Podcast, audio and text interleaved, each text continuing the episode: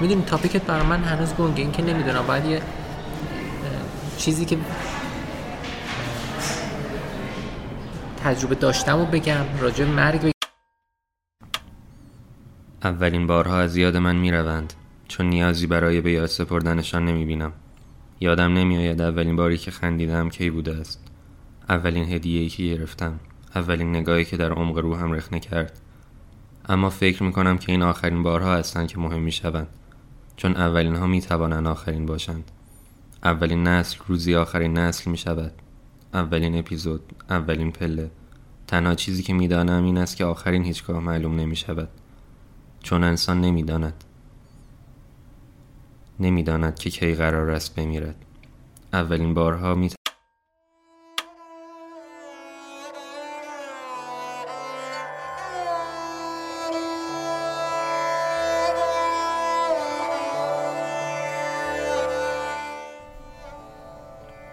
این اپیزود تقدیم می شود به کسانی که مردند یا خواهند مرد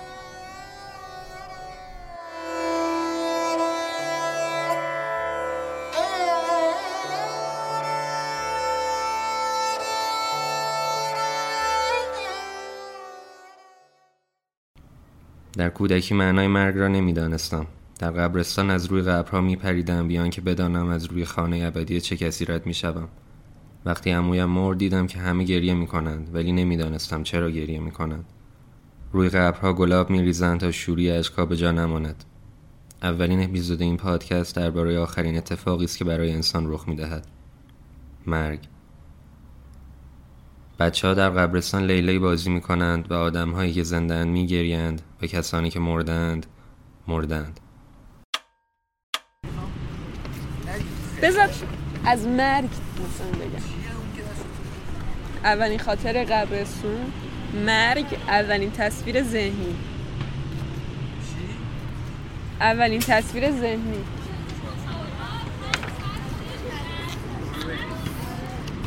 از مرگ چی می‌تونم بگم؟ من می‌تونم بهتون بگم که از مرگ واقعا میترسم. خیلی میترسم. یعنی مطمئن باشین تو هر جایی که باشم تو بهترین حالتم باشم. اینطوری هم که من میگم صدای تو میاد.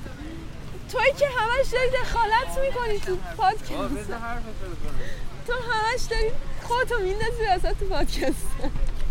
این پادکست اصلا پادکست گروهی نیست. پادکست انفرادیه.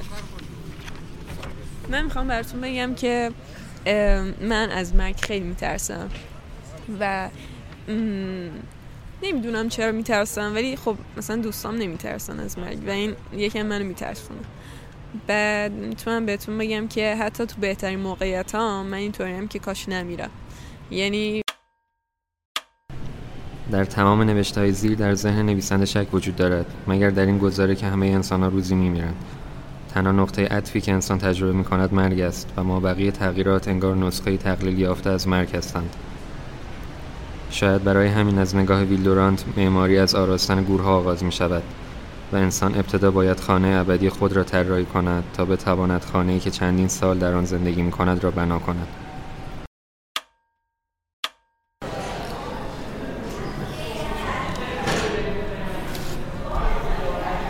راستش اولین خاطری قبرستون یادم نمیاد. کجا بود؟ چون تو بچگی ما رو نمی بردن هیچ موقع. و خانوادگی این کار رو نمی کردن ولی خب برای من یه ذره از معماری می‌خوام دور شم.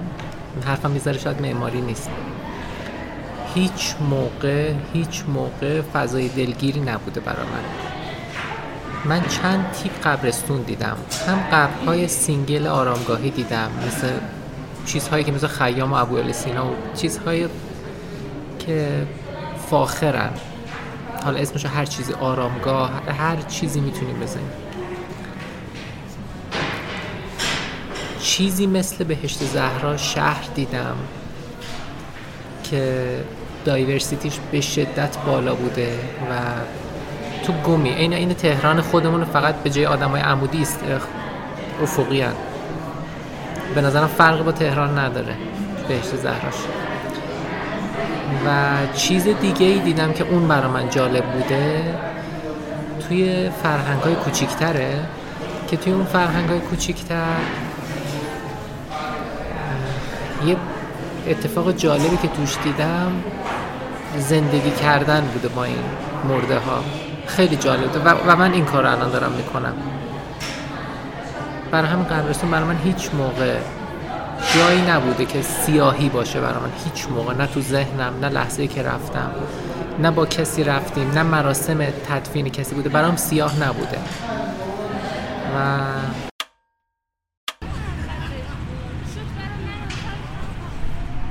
یعنی من فکر کنم همون با بزرگم چون کلاس چهارم بودم. بعد یادم به صورت علکی احساس می‌کنم داشتم گریه می‌کردم.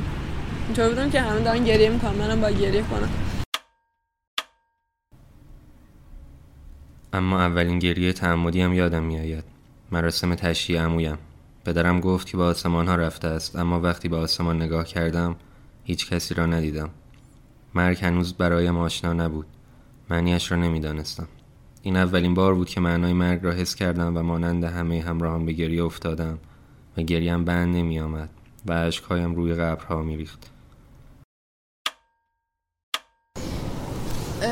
یه تایمایی که بچه بودم اصلا می‌رفتیم جای نمی‌دونم سیزده به در اینجور وقتا که می‌رفتی یه جای دیگه یک روستایی یک همیشه قبرستون های کوچولوی روستاها خیلی نظرمو جلب می‌کنه یعنی مثلا یه جاده خیلی سخته به سختی ماشین داره میره و یک تپه که روش چند تا قبر خاکی یعنی بدون حتی اسم انگار آدما فقط از رو شکل سنگه می‌شناسن یا هر چی. این خیلی نظرمو جلب می‌کرد. و خودم همیشه فکر کردم اون جایی که قرار دفن شم یه همچین جاییه. یعنی یه مسیر خیلی سختی برای رسیدن به اون قبرستون وجود داره و یه چیز دیگه که در مورد قبرستان یادم میاد ما دبستان که بودیم یه معلمی داشتیم خیلی اصرار می‌کرد به ما که داستان بنویسیم. داستان بلند با شروع و پایان و همه چی. و به ما پیشنهاد کردش که یه کتاب بخونین و بعد اون داستان رو یه مقدار تغییرش بدین بخونینش داستان خودتون. و من یادم یه کتابی از نیل گیمن خوندم به نام کویاسان که داستانی دختری بود که توی دهکده زندگی می‌کرد که قبرستونای اونجا مثلا خیلی بچگون بودن بچه ها نباید می‌رفتن توشون بازی می‌کردن ولی این کویاسان چون مادر بزرگشون رو دفن شده بود خیلی دوست داشت که بره توی قبرستون بازی کنه و هی یواشکی میرن و یادم یه اتفاقی میافتاد و مرده ها از دست زنده هاشون عصبانی می‌شدن که چرا نمیان پیش ما. یه جورایی مثلا شورش می‌کردن و شهر رو به هم میریختن و همه بچه های مردم رو میدزدیدن به غیر از کویاسان که میومد بدیدنشون. و بعد مردم دهکده با اینکه همه از کویاسان بعدشون میومد فکر می‌کردن مثلا یه جادوگری نفرین شده است یا همچین چیزی میافتم میافتادن به پاش که تو رو خدا برو تو قبرستون و بچه ما رو نجات بده. و کلا داستان این بود که این می‌رفت تو قبرستون با مرده ها صحبت می‌کرد کلی اتفاقای وحشتناک براش میافتاد ولی خب این نمیترسید از مرده ها و هی باشون همدردی می‌کرد. این هم واسه من خیلی جالب بود. اون موقعی که ما میخوندیم خب تو بچگی همش از مرگ آدم میترسه یه موقعی میشه آدم هی فکر می‌کنه که او اگه مثلا مادر پدر می موقع فوت کنن چی میشه؟ احتمالا همه یه موقعی تو زندگیشون تو بچگی یهو به این فکر برخوردن. ولی خوندن این کتابه خیلی جالب بود که یه بچه چقدر راحت با این موضوع کنار اومده بود.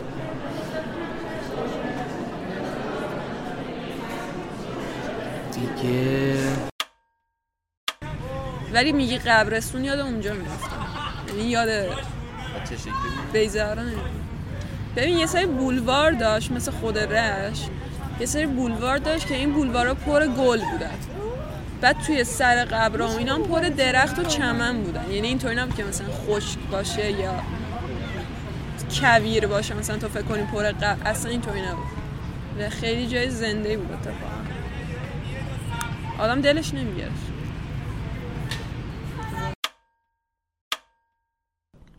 معمار شاید آمده است که تنها بستری برای نیازهای انسان مهیا کند. بستری مهیا کند تا پرندهی بتواند جلوی پنجره در روزی برفی از گزند سرما در امان باشد. یا زیر سقفی مادری بتواند با تمام احساسش کودکش را در آغوش بگیرد. اما در آخر باید بستری برای مردنش مهیا کند. شاید این گونه بفهمد چطور می شود زندگی کرد.